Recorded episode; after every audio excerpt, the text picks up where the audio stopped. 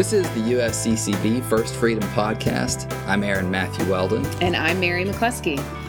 Those of us who advocate for religious liberty tend to focus on narrow issues like the contraceptive mandate, anti Sharia bills, conscience protection for medical professionals, and most recently, disaster relief for houses of worship. But it's crucial that in our work we are grounded in a Catholic understanding of religious freedom which fits within a broader set of teaching, often called Catholic social teaching. Dr. David Cloutier is here to talk with us about religious liberty and Catholic social teaching. Dr. Cloutier is Associate Professor of Theology at the Catholic University of America. He writes on moral theology, and his most recent book is The Vice of Luxury Economic Excess in a Consumer Age, published by Georgetown University Press. He also serves as editor at the blog CatholicMoralTheology.com. I definitely recommend checking that out when you get the chance. Dr. Cloutier, thank you so much for taking the time to come and talk with us. Uh, it's great to join you over here uh, at the bishop's offices. So, uh, we're talking about uh, religious freedom and Catholic social teaching. Many Catholics might have a general sense for what religious freedom is, but they're a little bit unsure about Catholic social teaching. Can you just give us a general sense for what Catholic social teaching is? I think the most helpful general definition is to think about Catholic social teaching as relating the demands of the gospel to the problems of any society. Um, it's not just U.S. society. Um, Catholic faith isn't just a private faith um, the demands of the gospel aren't just about our individual private lives, um, they're about the whole of our lives. Now, our culture tends to construct religion in a very individualistic and, and privatistic way, and uh, uh, uh, I think some Catholics can can think that religion is really just about me and, and maybe me and my family, and not recognize that the demands of the gospel are, me- are, are meant to address the problems of society, not just the problems of of my individual life. Mm-hmm. Um, another way to think about this is to recognize that the hope that all Catholics have is for the kingdom of God or the kingdom of heaven, and that that's a real kingdom. It's a society. Um, uh, that that we're aimed at, and that we ought to think about the way in which that society that we hope for is related to the society that we actually live in. Now, obviously, that relationship is complicated, but there is a relationship. They're not completely distinguished from one another, and everyone recognizes that there is a relationship. Um, it's just that we don't think through the way in which that relationship gets lived out in various areas of our lives. Mm-hmm. What immediately comes to my mind is just the focus so much lately on evangelization. I mean, part of just living your faith, not just privately but publicly and socially, is is you know, and it's so tied to religious liberty. I mean, we have the we have the freedom to live our faith openly and in the public sphere. We evangelize. We witness to that faith. Right. Yeah, absolutely. Uh, public witness uh, on all sorts of issues is one of the most effective evangelization tools. One of the reasons I wrote the book on the vice of luxury was um, a recognition that uh, the simplicity of Pope Francis was a very powerful evangelizing tool, um, even to non Catholics. They actually wanted to, to see a pope who drove a more simple automobile, for example, or who related more on a on a person to person level with clerks and things like that. And, but th- that's not just true of a pope. It ought to be true of, of all Catholics. They ought to think about how can my life look look simple and how is that an effective witness uh, uh, to my faith? Uh, you know, one question that just comes to mind with this is, uh, what is the you know we're kind of talking about that it's a set of principles. It's mm-hmm. it's uh, responding to the demands of the gospel in public life, just on a more basic level. Even I mean, what like in what form does this teaching come? We're talking it's encyclical letters right? Mostly uh, and i don't want to go too deep in the weeds on this question sure. but just to give people who are unfamiliar a general sense of what we're even talking about it's it's this body of texts yeah. Most people would say it kind of starts with Leo the Thirteenth, or that's kind of a debatable thing. Could you just comment a little bit about yeah. on it? Tra- traditionally, modern Catholic social teaching, this idea of applying the demands of the gospel to the problems of society. Um, uh, begins with Leo the Thirteenth in 1891. Obviously, Catholics were living out their faith in economic life and and government before that, but this is really the beginning of a kind of official magisterial teaching tradition mm-hmm. about how to do that in modern societies. Leo himself was facing uh, uh, the rise of industrialism and, and large corporations and factory labor that um, uh, the kinds of abuses associated with that. Mm-hmm. Um, and so this has developed over the last century and a quarter.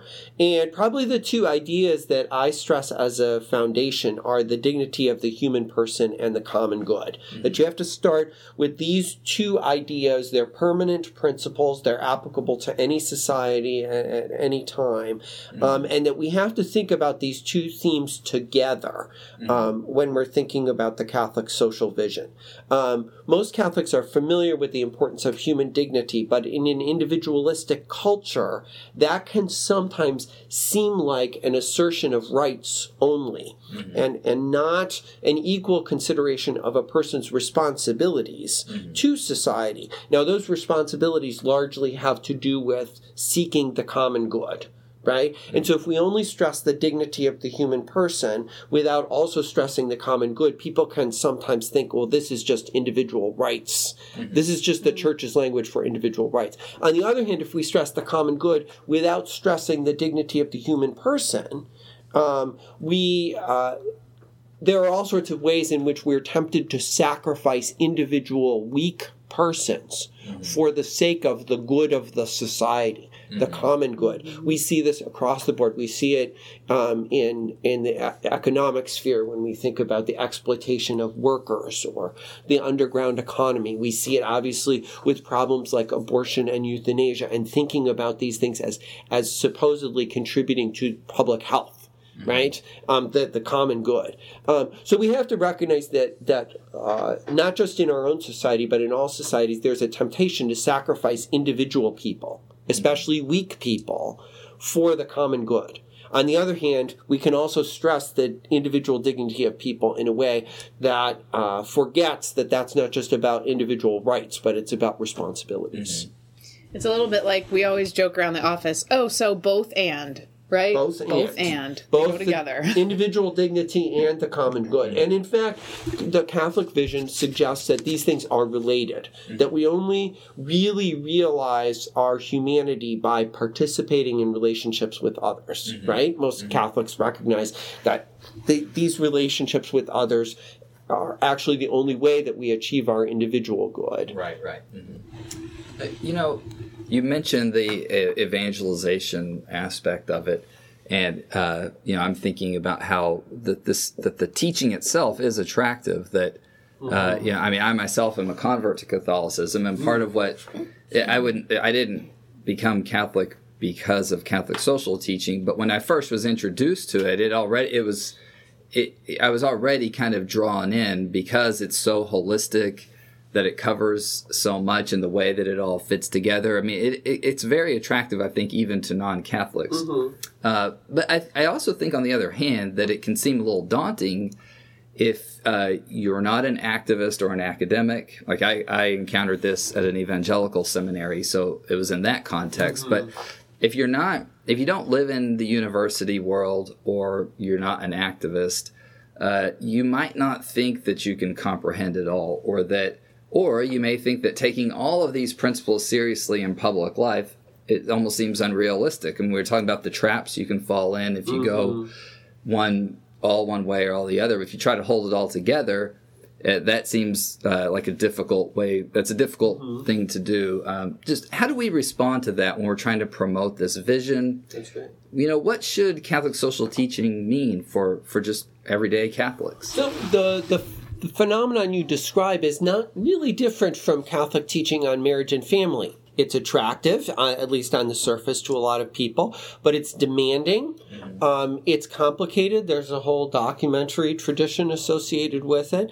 Um, and uh, many people believe it's unrealistic when they're actually faced with the demands of the modern world. They say, oh, well, the church says these things and it's beautiful, but let's be real. Mm-hmm. That's not the way the world works. Mm-hmm. Well, social teaching is the same way. And of course, people don't set out to live out the fullness of the church's teaching on marriage and family by reading all the documents or even thinking that they need to be experts on all of the mm-hmm. documents. Where do they oh. start? So much to read. No way. Where do they start? They start with the fact that every day you live out a certain kind of vision of marriage and family. Mm-hmm. Right? Uh, thinking about spouse and children in a certain way, thinking about your sexual gifts mm-hmm. in a certain way. The s- s- Catholic social teaching should be the same way. Every day when you wake up in the morning, you think, I'm living in society. Mm-hmm. How is my life in society? All the things I'm going to do this day, animated by the social teachings of the church. Now that's demanding, but it's not overwhelming. I think one of the challenges is that we think about the social teaching and we think, hey, that means I should volunteer at the homeless shelter more. That seems daunting. Another appointment on our calendar. How many mm-hmm. times can you volunteer? It's something separate from our lives. Or we think, oh, I should petition the government or I should lobby for laws, but that seems unrealistic and mm-hmm. and it, it seems like the province of activists. And it's mistaken to think that social teaching is just about government or um, uh, that it's just about charitable acts, the works of mercy. Those things are both important, but it's really about getting up in the morning and realizing you live in a neighborhood, you live in a workplace, you engage in economic transactions, and your faith is supposed to animate all of those. And to become increasingly aware of the way in which the, your faith can animate those, and, mm-hmm. and you can do those in a different way. Yeah. So across the street, my neighbor's dog has been barking a ah. lot lately. So you know that's something that I'm like, okay, I'm gonna I'm gonna think about this more, and pray about this more. Like, how can I apply Catholic social teaching to this situation with the dog that won't stop barking for hours every morning, right? You know, I can go to my neighbor and say, "Hey, for the common good, did you know that your dog is your dog ill? I'm really concerned about your dog." You know, so thank you. You've you've inspired me. Great. Well, you you you you can think about this also uh, in terms of uh, ways you might respond to that might be typical, but not very constructive. I think about this sometimes when I think about people doing irritating things in the comments. I think I should complain to someone.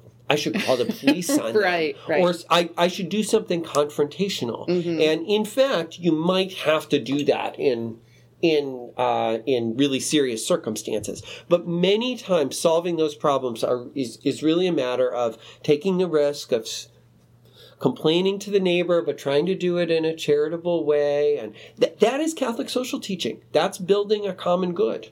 Between you and your neighbor, and not just referring it to an authority or an impersonal Right, because they have she she has a right to have her dog, but uh, there's also the common good of the quiet of the neighborhood, and yeah. All right, cool.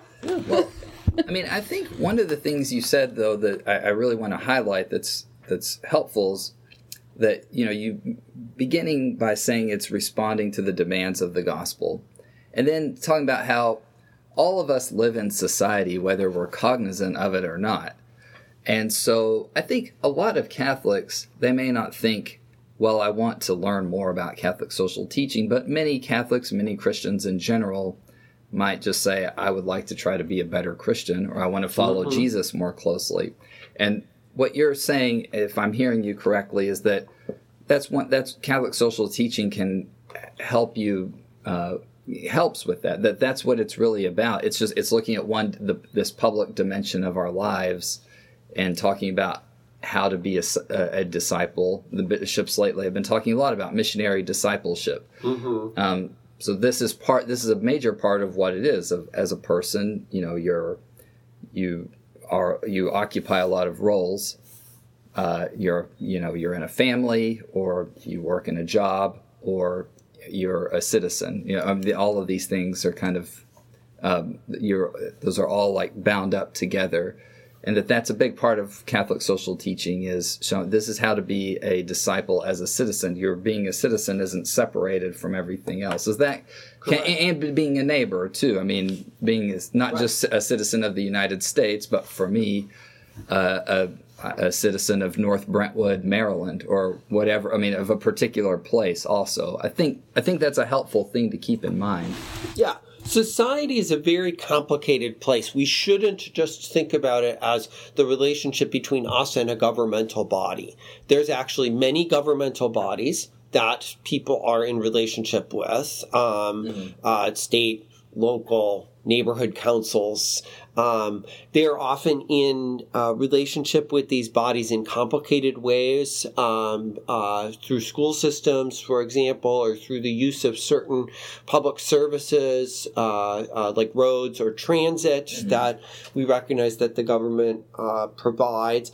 But uh, we're still talking about the government. Society is way, way larger than the government. Mm-hmm. It's partly about the fact that we live on a block or in a neighborhood right. mm-hmm. with other people. Um, it's partly about the fact that most of our uh, goods and services are provided by other private individuals or groups corporations or businesses, we usually call them. That's all Catholic social teaching. Like our interaction within businesses and with businesses ought to be animated by the principles of Catholic social teaching, not just not just government, because that's part of what makes up society as well. So we, we need to recognize all of the ways in which life in society is a lot richer than just thinking about laws and, and, and governmental lobbying. Mm-hmm. Yeah, that's helpful because I think people have a tendency to think of it as something out there. Society right. is out there, but but in your everyday activities, you're so much a part of it. Mm-hmm. So. Yeah. Yeah, and, and to, to uh, loop this back to the, the very important point about um, that everyone recognizes about Catholic responsibility for the poor, um, one of the big clear messages from both from social science research and from Catholic teaching is that many of the poor in our society are disadvantaged because they are cut off from social networks. Mm-hmm. We live increasingly in geographical spaces where wealthy people live with wealthy people. Like lives with like. Mm-hmm. Um, a sociologist calls it the big sort. Yeah. And one of the effects of that is not necessarily that poor people don't have access to a, a, an income stream, but they don't have access to the kinds of informal social networks that enable them to get help when they're in trouble, mm-hmm. someone to care for your kid if you get called to an emergency appointment, or someone who runs a runs a business and so can offer your kid an internship for a couple weeks in, in the summer and give them a leg up. Mm-hmm. Um, they're just cut off from those networks, and so we need to think about ways in which we can help the poor, not just by bringing food uh, uh, for for a soup kitchen or a food pantry, but for uh, building social networks mm-hmm. that are necessary to integrate them better into society. Mm-hmm. Well, you know, we I want to get to the uh, how religious freedom fits into this, and of course, you know, and this is a relatively short discussion. Uh, there's no way we're going to be able to cover everything, so I just want to focus on on one point, uh, and that's uh, we've talked about uh, common good, human dignity I also want to talk a little bit about solidarity and subsidiarity, which two two important themes in Catholic social teaching. Mm-hmm. Uh, I heard you. I, I, was at a panel discussion not long ago at Catholic University where you talked about these principles and how they are often seen as being in tension with each other, when in fact they're mutually reinforcing. And I thought that what you had to say was very helpful for thinking about what religious freedom is about today. We'll get to that in a little bit, but uh, first, will you just tell us what is solidarity, what is subsidiarity, and how do they work together? Um, yeah, I would think one of the challenges is when we think about Catholic social teaching as a list of principles, we think it's like a recipe, a little bit of this spice and a little bit of that spice, and you don't want to have too much of either spice. But that's, of course, not how these principles work. They have logical relationships to one another. So, solidarity, um, as St. John Paul II describes it in one of his encyclicals, is simply the claim that we are all really responsible for all. Mm-hmm. Everyone is responsible for everyone else. We're all in this together, is a really simple way to say this. And the we is as expansive as you can make it. It's ultimately the whole, whole human race. Um, we're all in this together, and we take that responsibility seriously. Um, subsidiarity came into the tradition at a different time. Uh, Pius XI in 1931 uh, wrote an encyclical um, uh, concerned with the rise of Soviet communism and uh, European fascism.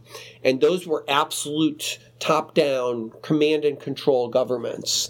Um, we might call them dictatorships today.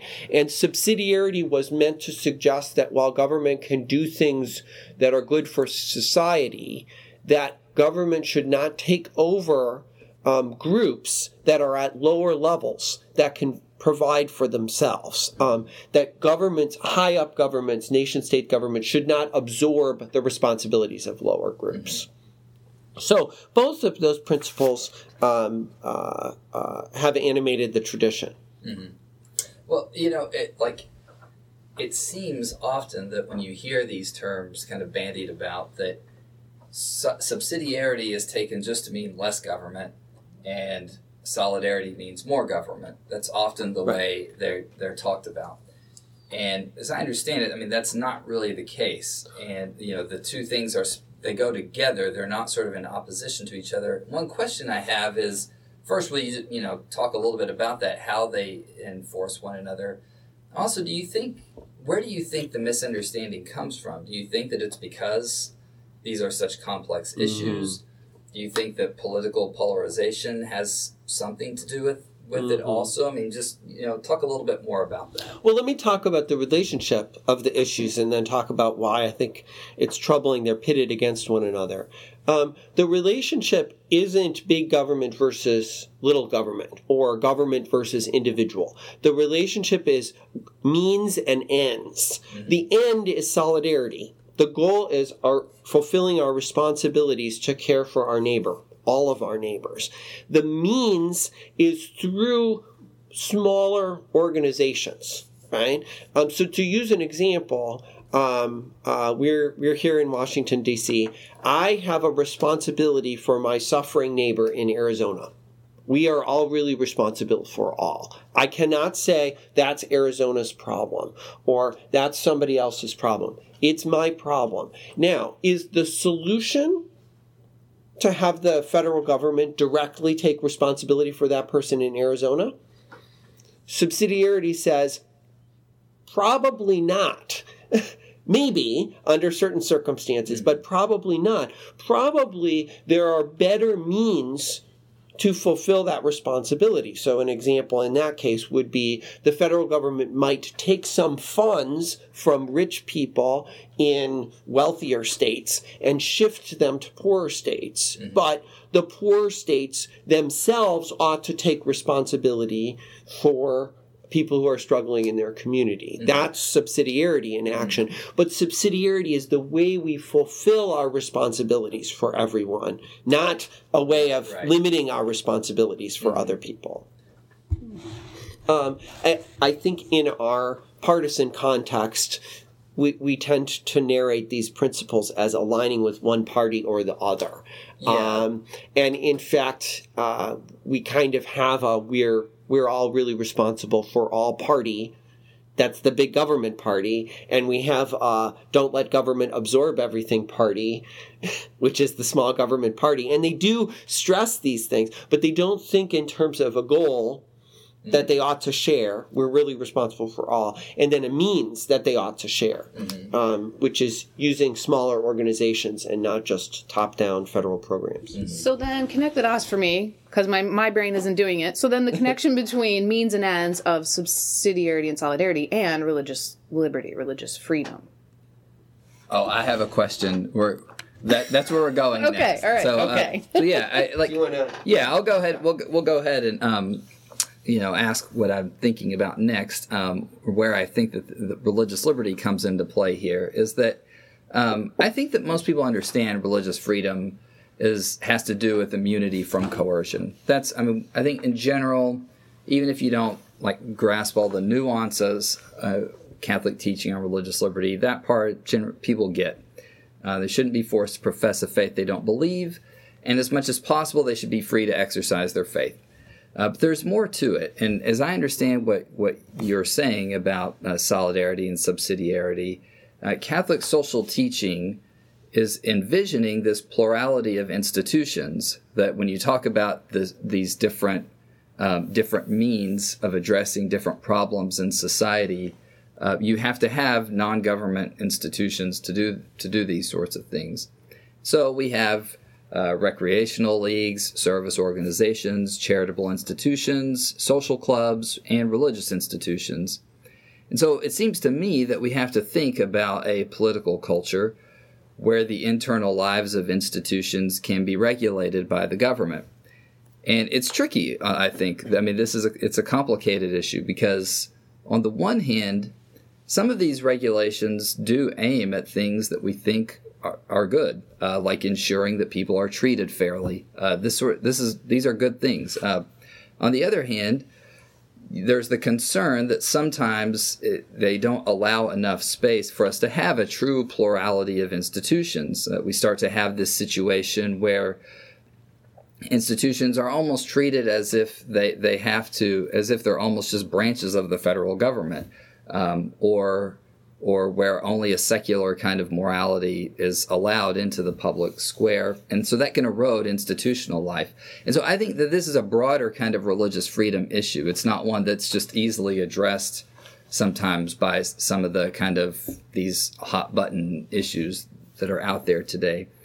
Um, and so it seems to me that promoting religious freedom in our current actual concrete circumstances is partly about promoting what Pope Francis has called an authentic pluralism. Uh, you know, do you think that this is a helpful way for thinking about this issue? What would you add to that?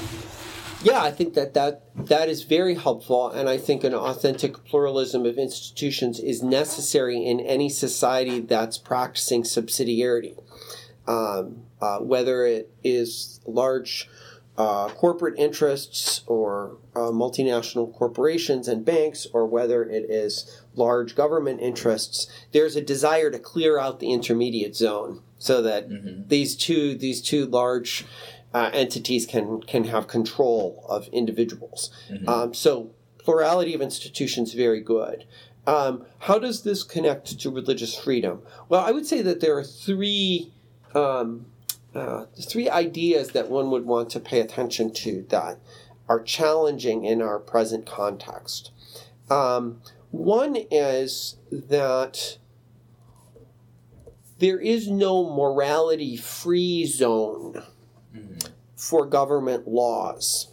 We pretend that there is, but the reality is that for most of American history, there's something that scholars often call civil religion. Mm-hmm that has undergirded the law, and it is a pretty generic, common understanding of what human life is about and decency, and particularly it's animated our understanding of marriage and family and the relationships between men and women, none of which are written into the Constitution, mm-hmm. right? So, how did, how did we all come to share them? Well, there's this civil religion. Yes, we have all sorts of different branches of Christianity, we have other religions in America, but there's still kind of this underlying general generic morality. Mm-hmm. Right now, that's changing. Mm-hmm.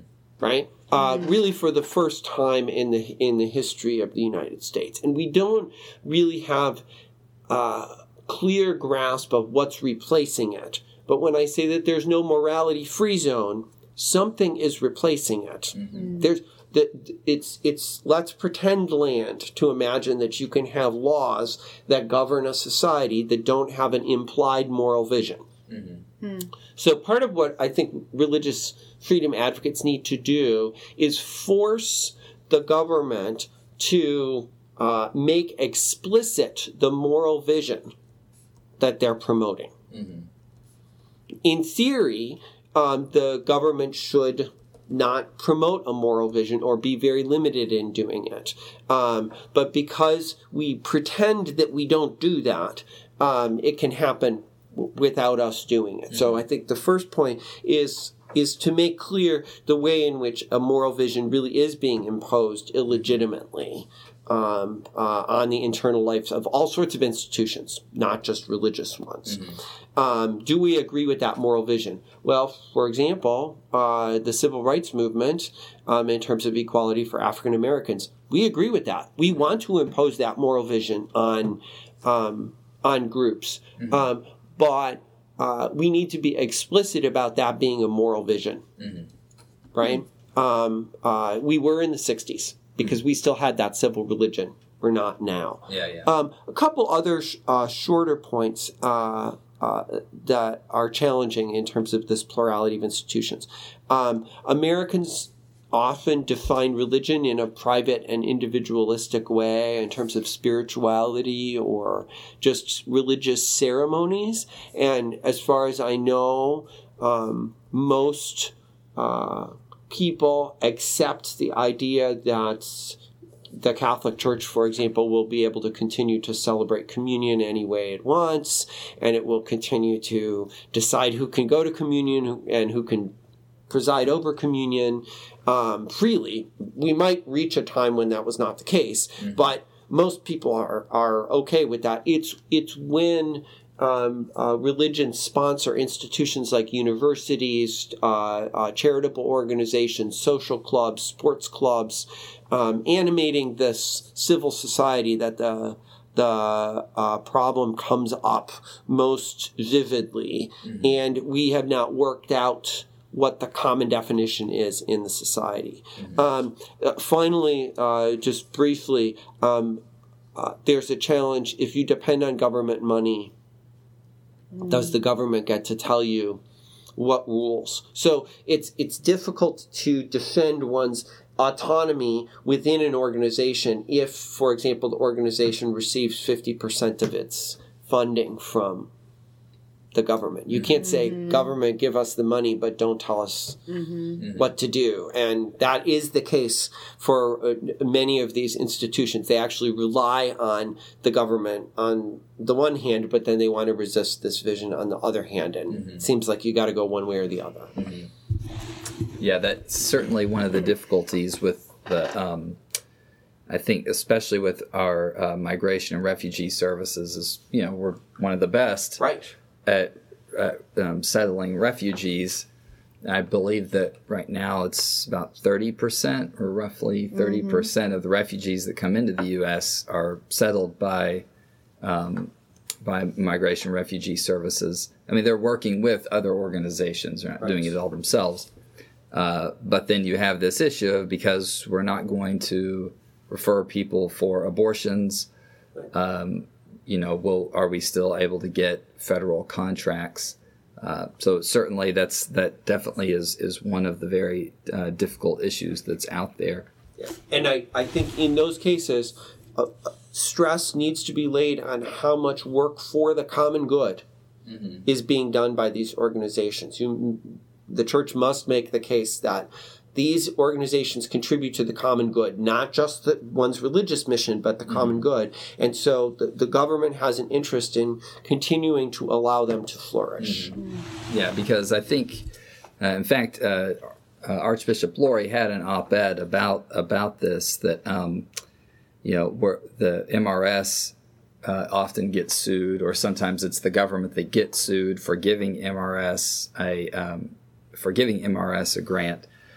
Um, so while everybody is upset about refugees being restricted, there's also this active effort to shut down one of the biggest groups. Uh, if they are shut down, there's nobody. There's no evidence that there's anybody who's going to take up the slack. You, there wouldn't be any way to bring the the refugees um, or some of these migrants into the country. So I think that the common good point is um, it's important to bring up that that that these groups they're not we're not just asking for you know uh, freedom to just do whatever we want that it's i mean it's to make a contribution. I think i think you're right that it's important that we do a better job um, just letting people know what we actually do.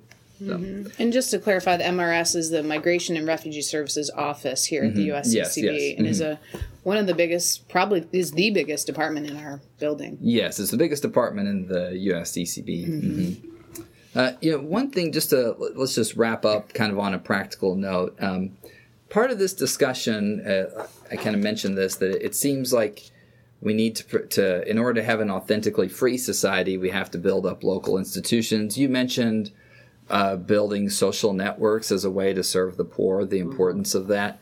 And um, do you have any final comments on just you know, what's something that what can Catholics do to kind of respond uh, to this idea, to this vision? First and foremost, I would like us to start thinking of the church itself as a social institution rather than thinking that we have to, in order to do social work, interact with um, state institutions, especially, mm-hmm. right? Um, so the example that we were just talking about in terms of migration, th- there are ways in which the function of showing hospitality to migrants could be internalized into the life of dioceses and parishes, mm-hmm. right? Um, uh, and when I say internalized, I, we have a somewhat of a bureaucratic structure now. Mm-hmm. Um, and internalized means that this hospitality would go on the way we think about adult formation programs going on. Most dioceses recognize that delivery of adult formation is going to happen at the parish level, and it's going to involve commitment from volunteers in the parish, even if there's some coordinating function going on at a diocese. How, how might hospitality um, function in that way, hospitality to migrants function in that way? How is it that the advantage that we already have a bureaucratic structure that's national, that involves cooperations, how can it show some subsidiarity? Mm-hmm. So that people start thinking of their parish as a, as a place that does things in the world not just contributes money to doing things in the world, right? Or collects food for a food drive, but actually serves as building social networks, building social capital, whether it's migration, uh, uh, uh, sharing parishes. I grew up in Chicago and we had a, a sharing parish uh, uh, uh, set up with an inner city parish that was very poor. Um, and unfortunately, sharing meant putting every month an envelope for the sharing parish mm-hmm. in the collection basket. I do not ever remember us going to their school. I went to K through 8 school there. I do not we didn't go to their school. They didn't come to ours. There was not choir sharing. I was in the mm-hmm. music ministry. There, there, weren't any actual practical networks built between the inner city parish right, and right. us even though we were only maybe 5 miles apart. Mm-hmm. So thinking about the church and, and the parish as as a real social network, mm-hmm. I think would be a great way forward and it would establish this authentic pluralism even more mm-hmm. strongly in people's minds. Well, I think that's a good place to close, but it also, I think, sets us up for uh, you to come back and talk more about this because uh, mm-hmm. we have had uh, Todd Scribner, who works in migration and refugee services. He's actually a, a CUA graduate in history, uh, and he's talked to us a kind of about kind of how, in terms of doing this work with migrants, how the Catholic Church even got involved in that. And I'm thinking that'd be great to have both of you on at the same time, and we could kind of talk about, you know, how we can take what we're doing and, as you say, internalize it more at the local level, practice subsidiarity uh, within the structures that we have. You can kind of um, or to kind of change or re- revise or, or, think through how we can do these things differently. So uh, I think that's very helpful. Thank you so much for uh, joining us today. Thank you for inviting me. It's a great pleasure to have this conversation. Definitely. So, uh, this is Aaron Matthew Weldon and Mary McCluskey. Thank you for joining us for the First Freedom Podcast.